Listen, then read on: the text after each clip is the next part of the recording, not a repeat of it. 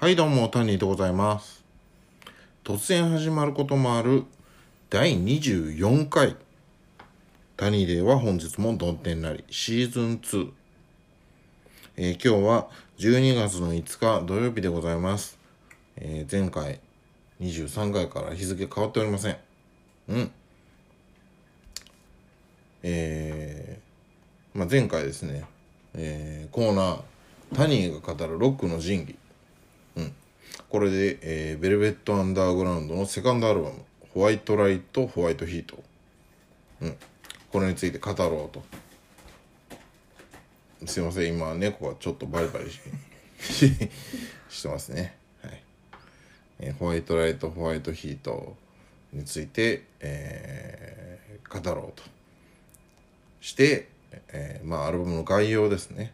にざっと触れた感じのところでえー次回に持ち越しという感じになっております。うん。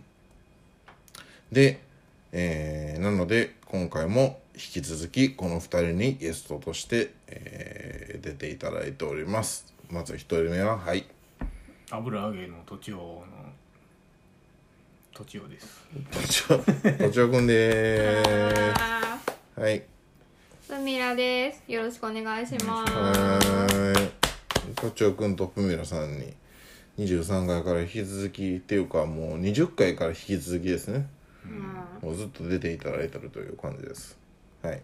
今回もよろしくお願いいたします。お願いします。はい。ということでですね、えー、早速、えー前回はまあホワイトライトホワイトヒートこのアルバムのまあ概要というかねまあまあなんちゅうか輪郭というかまあざっと。導入。導入部導入。部だけ話した感じなんですけど、えー今回からまあちょっとない中身に触れていきたいと思います、うん。まあ、中身に触れるからには曲に触れずにはおかおれないと。いうところで、えーとりあえずはまず1曲目、えータイトル曲「ホワイトライトホワイトヒット」ですね。はい。この曲ですね。まあかっこいいです。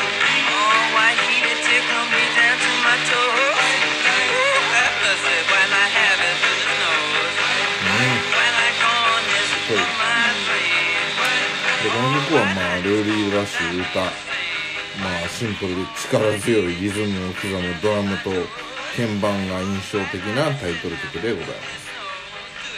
まあホワイトライト白い光まあこれホワホワイライっていう感じでねもう連呼してるんですけど、まあ、この辺りちょっとドラッグを決めてウォーホルのアンディ・ウォーホルのイベントに飛び込むような感じがする。こうアルバムの幕開けを飾るにふさわしい、まあ、勢いがある感じのかっこいい曲だなという。のが私の印象ですからね、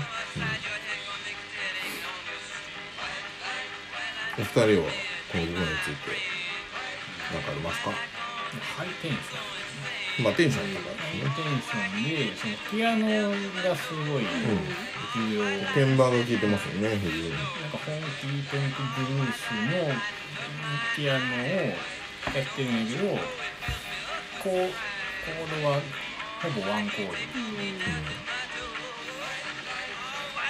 コード？とかってふうふうみやさんわかりますへえコード？私あのド？ラマーだったんでコード？とか全然わかんないですうん、なんかこれがどのコード？って言われたらわからんけど、でも、そのずっと同じコード？とかそういうのはなんとなくわかる。なんかブルースで3コードとかさそういうのそういうのなんとなくわかるんだよ、ね聞いたらでもまあブルー。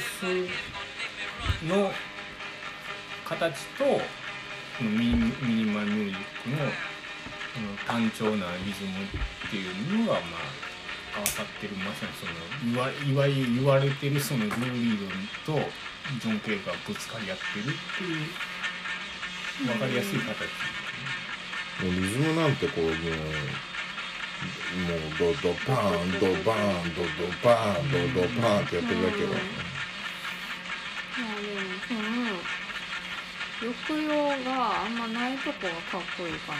うん。うん。基本的にでもそのなんちゅうの？そのベルベッツの曲ってブワーって盛り上がるとかそういう感じじゃない、うんそこがなんかやっぱりそのミニマルミュージックとかのうんあのなんちゅうの？その側面を。リピート。いやなんかこう大人いの寂しいかな反映してるのかなっていう感じがするけど。ね、うん基本的になんかちょっと瞑想チックなんか聴いてたら瞑想チックになる曲が多い気がする。なんかねこ瞑想ってあのその迷うじゃなくてね。わかりますよ、うん。迷うじゃなくて。うん。禅禅の方でしょ？禅の方の瞑想チッなん。かこれは完全にアッパー。クこれはアッパーですよ。これがアッパーですけどね、うん。なんか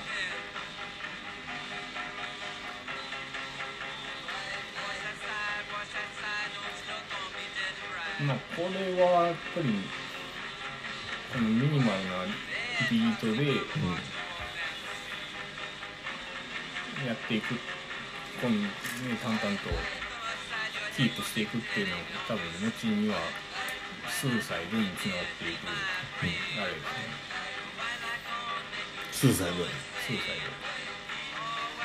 ドアラン・ベガまアラン・ベガスーサイドスーサイドってバンドがああドドゥドゥドドゥドゥドドゥドド単調なビートででもまあね聞いたことあるなっていうそのなんていうかフォンキトンクブルーだったり、アメリカのう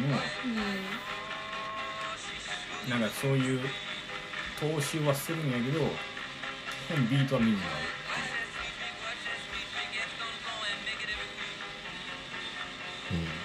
ののそのまあててなん。ていう礎を作ったうん。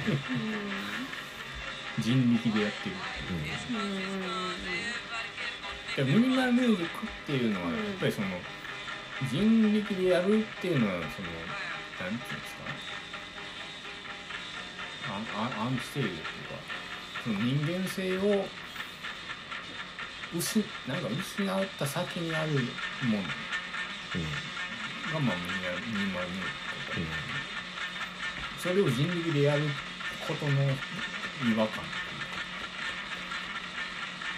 まあそこまでそう言われるほどミニマル感は感じねえけどなこの曲が。いやあのワンビートでずっとやっていくっていうワンビートやったらダッダッダッダッダッダッダッやけどこれドドバーンドドバーンって一応スネアとこれそれはやっぱりそのシンバル決めてるからねあのブルースの匂いが入ってるからですよ、うん、いやこの後々にそのジョン・ケールがソロ作品で、うん、まあこれでジョン・ケールはやめてしまうから、うん、あれなんですけどジョン・ケールがワンビートでずっとギターを、うんダウンストロークでジャンジャンジャンジャンジャンジャンってひたすら弾くっていう曲があるんですけど、うん。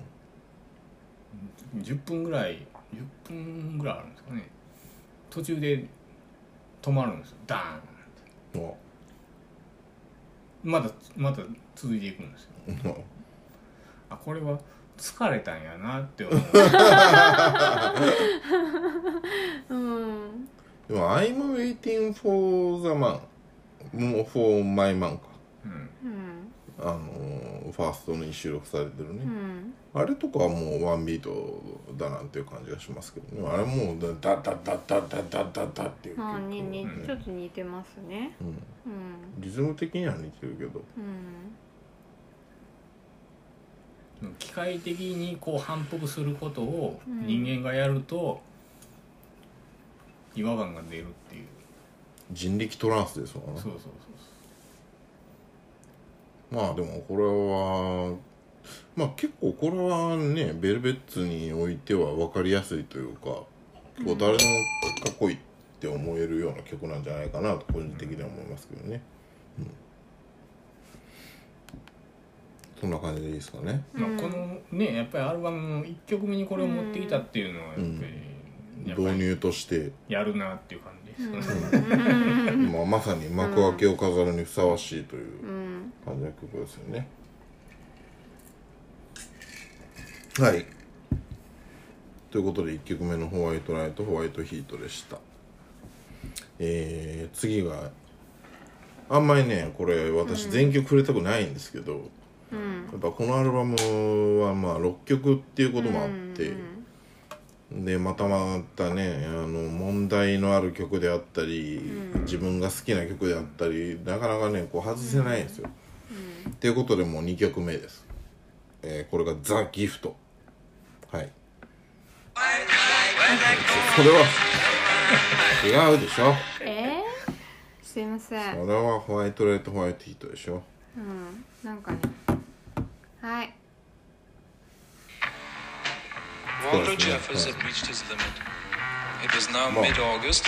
GPTO データを使うとおり、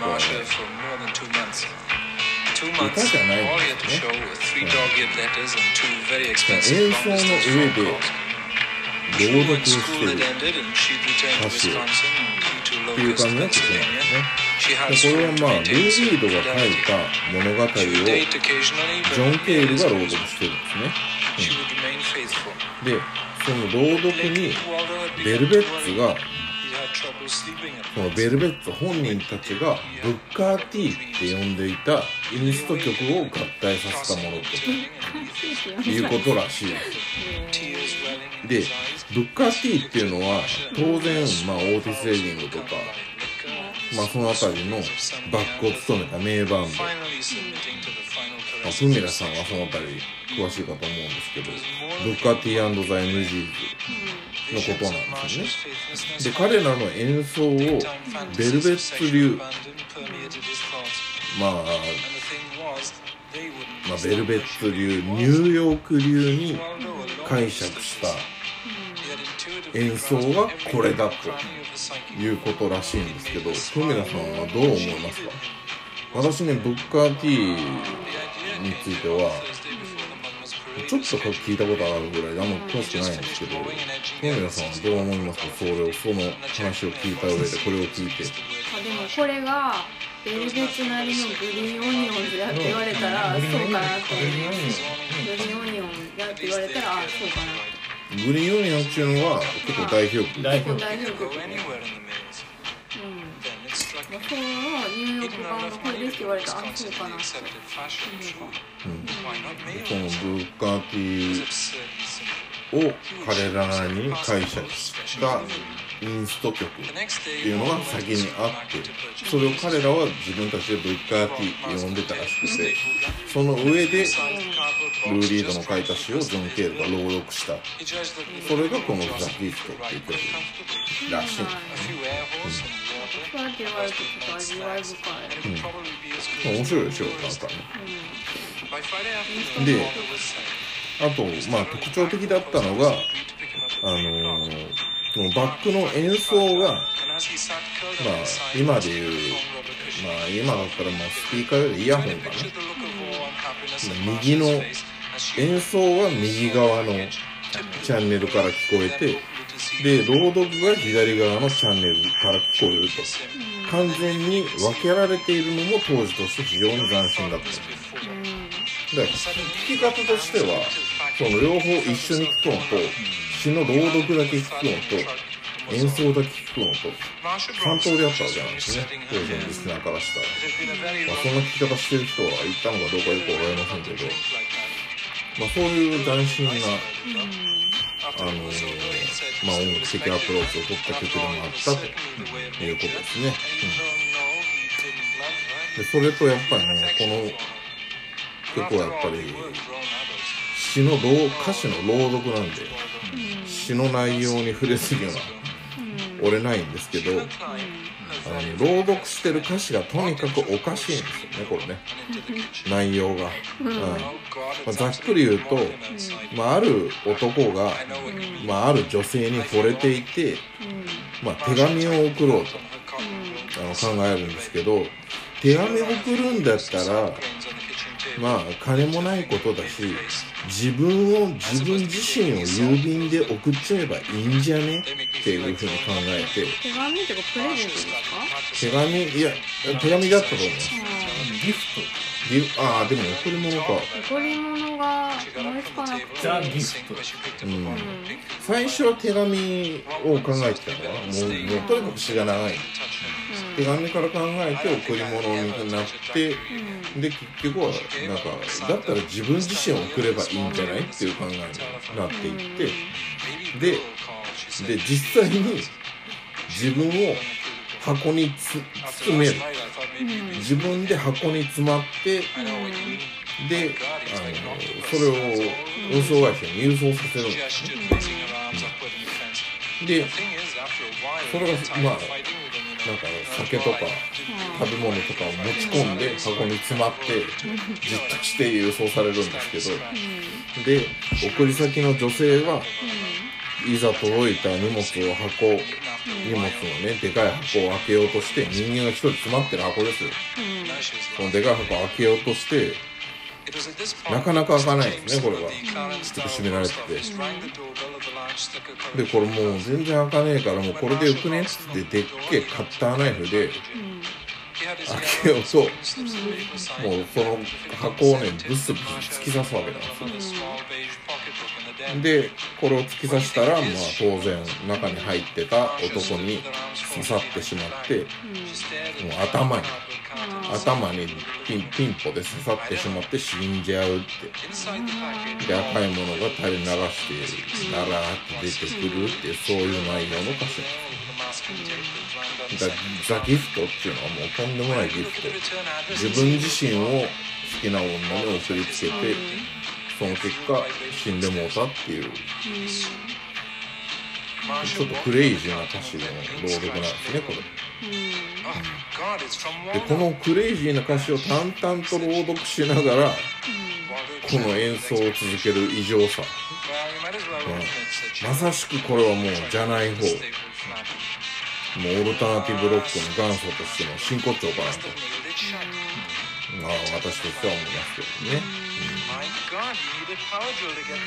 ん、お二人はこの曲をどんな感じで聴いてました？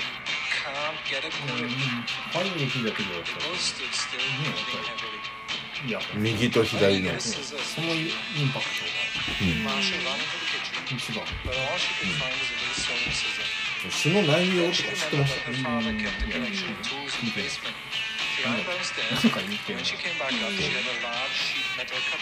そうバックの演奏だけ聞いても結構かっこいいよね。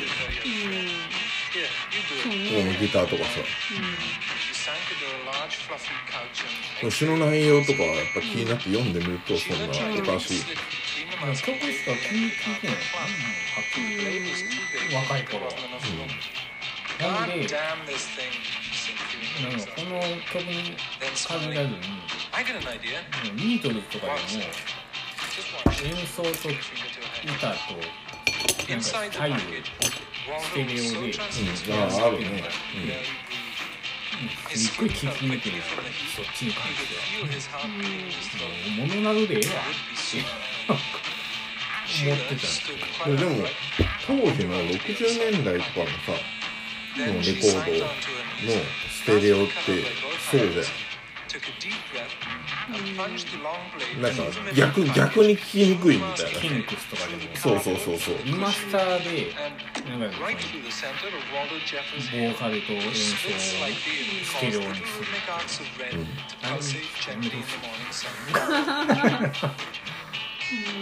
逆に聞きにくくなっちゃうそうそう。そうフーとかでもそんな感じだったと思う。ん。ステなんかスピーカーで再生するんやったらいいけど、う、うん、イヤホンではもう聞きたくないな。うーん。いやまあすごい。でもそんな歌詞の内容とは知らなかったけど。うん。うん。普通にかっこいい。私もねあのーうん。まあ、この曲はまあな結構かっこいい演奏の上でうん。詩を朗読してんなぐらいのうん。感じで、でで内容は知らなかったんですけども、もうもうさっきのさっきですよね、今日もうもう結構やっぱ朗読なんやから詩の内容も知っておかねばならんということで見てみたらもうそんな異常なうん。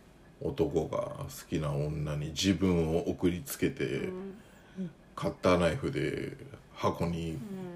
突き刺されて頭を刺されて死ぬみたいなうん。完全にクレイジーな歌詞やったんですね、やっぱり大敗うん。大大敗敗文学の影をうん。引っ張ってんでし。ょやっぱ大敗的やしなんかもう、うん、アバンギャルドの極みって感じ、ルマルマルキドサドやったり。うん。ああなんかもう最後そのなんか血が出て終わるみたいなそのなんか映像とかもなんかすごい大敗的というか。うん。頭おかしい。頭おかしい、うん、頭おかしいけど。なんか例えばさこうなんか僕そのパッと映像にこう浮かんだのが、あのなんつうのあれ。ジャック・ニコルソンが出てたさ。うん。シャイニング「シャイニング」の血の海がバーッと流れてくるみたいな真っ白いところで、もうこう白いすごい白い感じの、まあ、白がなんか知らんけどうん。白い感じの木造の家で、そこで箱が置かれてて箱じわーって血が広がるみたいな、うんうんそういうののなんか大敗美みたいなのの美しさがこまあ大敗日ですね頭に浮かぶっていうね、うん、そういうところはありましたよね、うん、詩を詩の意味を理解すると。うん。なんか最初なんかその箱に入って送られるとこはなんかちょっと安部公房の小説みたいで、ちょっとなんかそういうなんか何やったっけなんかあの椅子の中に入ってるなんか人の話うん。思い出して、ちょっとなんかそのストーカー的な異常性を感じたんやけどなんか最終的になんかその血がバーって広がるとか言ってもうわっうん。怖っ。うん。まあ、完全にストーカー性質なのはそうだと思いますけどね、うん。うわって。でもなんかそれをこの音楽と朗読でやるっていうこのね。単単調にね。うん。しかもバックでそう。の演奏がねなんかそのうんすごいなんか悲劇なのか。そうそうやね。うん。うん。テンションがよくわからない。そううん。常にこう、うん曲は淡々そうそうとしてるっていう。それでいてかっこいいね結うん。構ね、人人は一人狂ってる人はうん死んでいってんのにうんうんそれに相手は気づいてないっていうね。うんちょっと今猫がトイレをしようとしております。うん。一回切ります？いやいやいや。いやまあちょっと気にせずいい。これも気にせずいきます。これも大敗の。大敗です。大敗じゃないよ別に。キャットが。キャットがそれはもうただの自然現象です。生理現象です。3曲目いきますか？何曲目いきますか？いやもうこの「ザ・ギフトはうん。あの今回まあ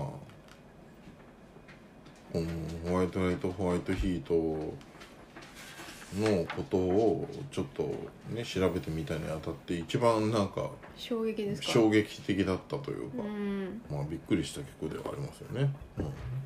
なんかタニーさんってなんか前に詩は全然聞い聞いてないみたいなこと言ってたけどもそうなんですよ。でそれでなんかこのラジオきっかけでこのなんかより詩の内容とか知れてよかったんじゃないですか？それは良かったうん。う。なんか。一切ねあのうん洋楽どころかもう邦楽ですら詩をほとんど僕は私聞いてないかったんですよ、うん。今まで。うん。あの音の一部ぐらいにしか歌を捉えてなかったんで、だから詩が何を言ってるかなんかどうでもよかったんですよね、うん。うん。別に猫がうんこしてるとかでもいいんですよかったんですけど、今回この「ベルベッツ界で」うん。まあ詩とかやっぱりベルベッツとか気になるんで見てみたらなんかやっぱりすごいことを書いてるなっていうのを知れてよかったなと思いますね。うん、ということでもベッドは濃厚ですからね。うまあね。何から何まで。何から何まで濃ゆいね、うん。はい。で3曲目ですね、えー、3曲目は「レディ・ゴダイバズ・オペレーション」ですはいこんな感じの曲ですね。うん。これもこれはあのーあれですよね。あのールーリード得意の物語風の曲でこう2曲目の延長のような感覚がする曲、まあ、テンポも同じですし。なんかこう淡々とした雰囲気がそのまま続いてるかなっていうような感じのする。まあただこれは歌も一応歌が入ってる歌物の曲です、うん、でスターリング・モリソンとジョン・ケイルがメインで歌っているとのことなんですけれどもどこがどっちが歌ってるかよくわかんない、で途中でまあ割り込むようにこうルーリードが結構でかい音でこう入ってくるんですけどそこもなんか面白い曲だなっていう印象ですね、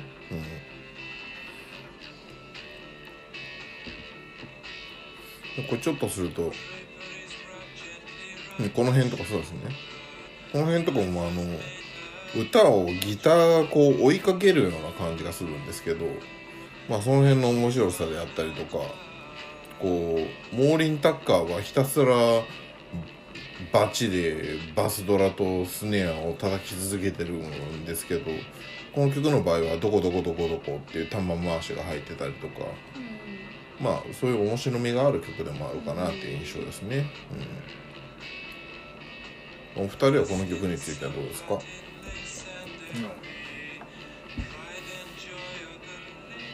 っこいいですねかっこいい。なんかでも2曲目のギフトの続きのような感じだけどなんかこっちの方がちょっとこう平和な感じ。うんまあね、ありそうでなかった曲ですね。うんまあそうですよね。うん。かっこいい。うんありそうでなかったと言われればそうかもしれない別になんかアバンゲルドでもないけど、かといってうん見たのが今までやったかって言ったら別にない、なんかこの歌とそのギターがなんなんていうユニゾンというか、うん同じフレーズをうん弾いてるんですね、ほん。でこのギターがこの粘っこいですよね。粘っこいですね粘っこいけどノイズとは言えない、ノイジーではない、もうファファズやけど。ただなんか歌を追っかけてるみたいな印象が。いやこれは弾きたくなるみたいですねこのフレー。ズ都庁君が弾きたくなるギター。いやひ弾きたくなる。うん。サラダホープ食ってます。サラダホープ。亀田製菓のサラダホープ食ってます。うん新潟祭り。新潟祭り。あ。新潟。さっき都庁の揚げを散々食いましたからね。うん。新潟リスペクうん。いや新潟すごいよ米米うまいし。でご飯。ご飯。トジャパン。うんジャパン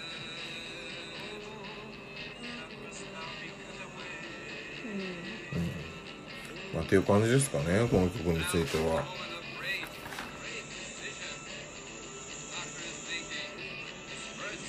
っていう感じですか？ま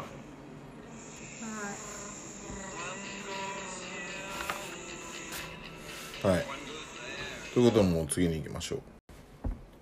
はい。えー、ということで、えー次が4曲目。なかなか抜けないですね、曲が。なかなか粒揃いで。うん。うん粒揃いで、まあ私が好きであったり、問題曲であったり、なかなか抜けないんで、続いて4曲目。えー、冷やしカムズナウです。はい、この曲ですね。うん。ね、これね、いい曲ですよね、これ。えーアナログ版 A 面のラストを飾る曲になっております、うん、こう静かながらもじわっとした盛り上がりを見せる、まあ個人的に非常に好きな曲です、うん、でギターをはじめ各パートのアレンジもすごいかっこいいと思ってますね、うん、で歌もなんかルーリードらしいというかまさにルーリードっていう感じの歌で。うん、うん、この曲はなんかこうなんていうのかな。この曲も結局3曲目からの延長みたいな。このテンポも似たようなテンポだしこう続いてるような感じがするんで、こう234曲目までこうワンパッケージかなっていうような感じはするんですけどその中でもこの4曲目はやっぱり私はどこで好きかなっていう感じがしますね。うん、でこの曲はなんかスタジオで録音している中でどんどんどんどんなんかそれぞれにアイデアが出ていって発展していってこの形に仕上げられたっていう感じの曲らしいですけど。そんなこと言ったらほとんど曲そうちゃうのかなと思いますけどね、この曲についてはお二人はどうですか？いやまあギターがクリーンでうん。綺麗ですよね。うん。そう。私あれなんですね。ギターねゴリゴリに歪んでいるよりクリーンの方が好きなんですよ。うん。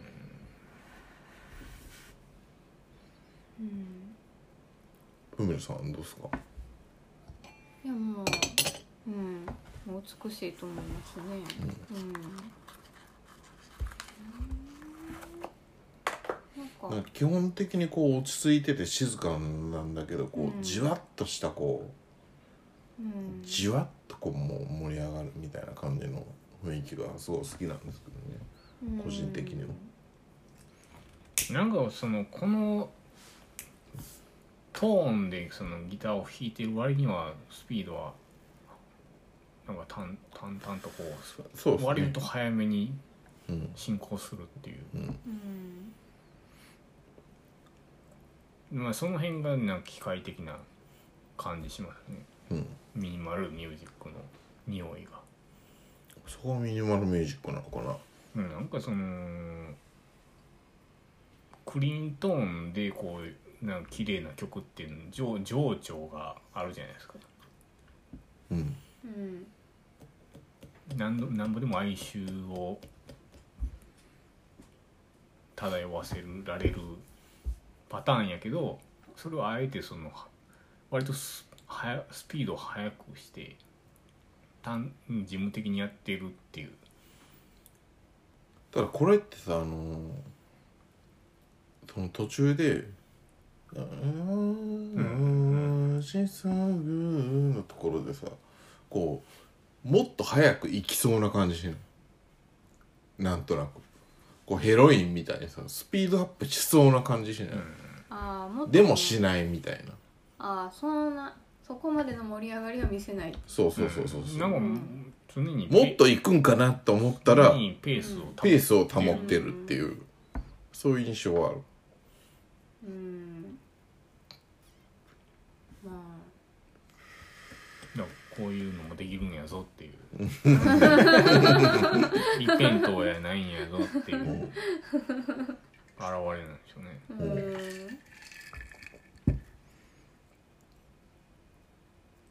うんうんなんかね私これ聞いてるとなんかこうあんまりこう現実の感じがしなくって。うん。非現実ですか？いやなんかこう夢の中みたいな。ああ。感じがします。この静寂静寂な感じ。うん。なんていうかすごい綺麗やけどなんか完全になんかこう爽やかじゃなくて。でもやっぱり人間味がないですよねなんか。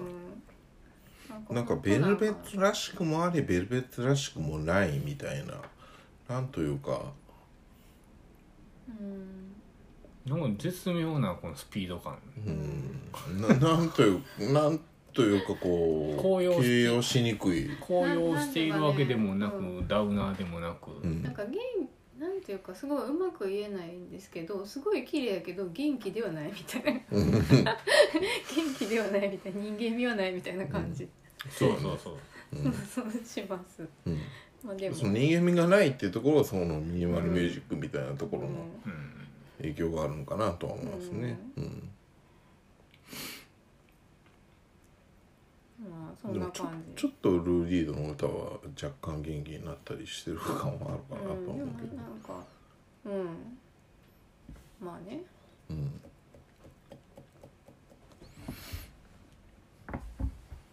あうんうんじゃあ2人とも結構じゃあこの4曲目「冷やしカムズダウン」は好きな感じ？ですか好きですね。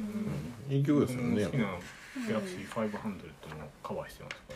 ら誰、ギャラクシー500まあ、有名なのはニルバーナのカバーみたいですけどね。ああ、でも僕はギャラクシー。ギャラクシーですか？ギャラクシー500はいっていう感じですか？うん。えー、っていう感じでえー、まあそこそこいい時間になっております。まあこのラジオね一応30分目標。1一番組30分目標でやっておりますのでまあまだアルバムの途途中ではありますけれども今回もこの辺で切りたいと思いますね、はい。はい。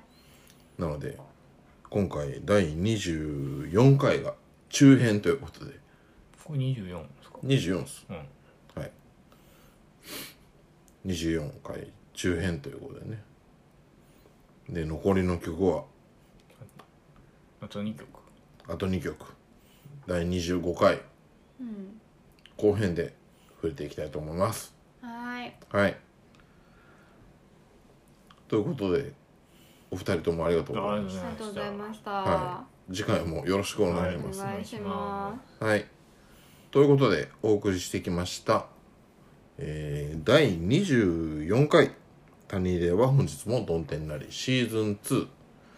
この辺りで失礼したいと思います。ほんじゃ、またな。後編も聞いてね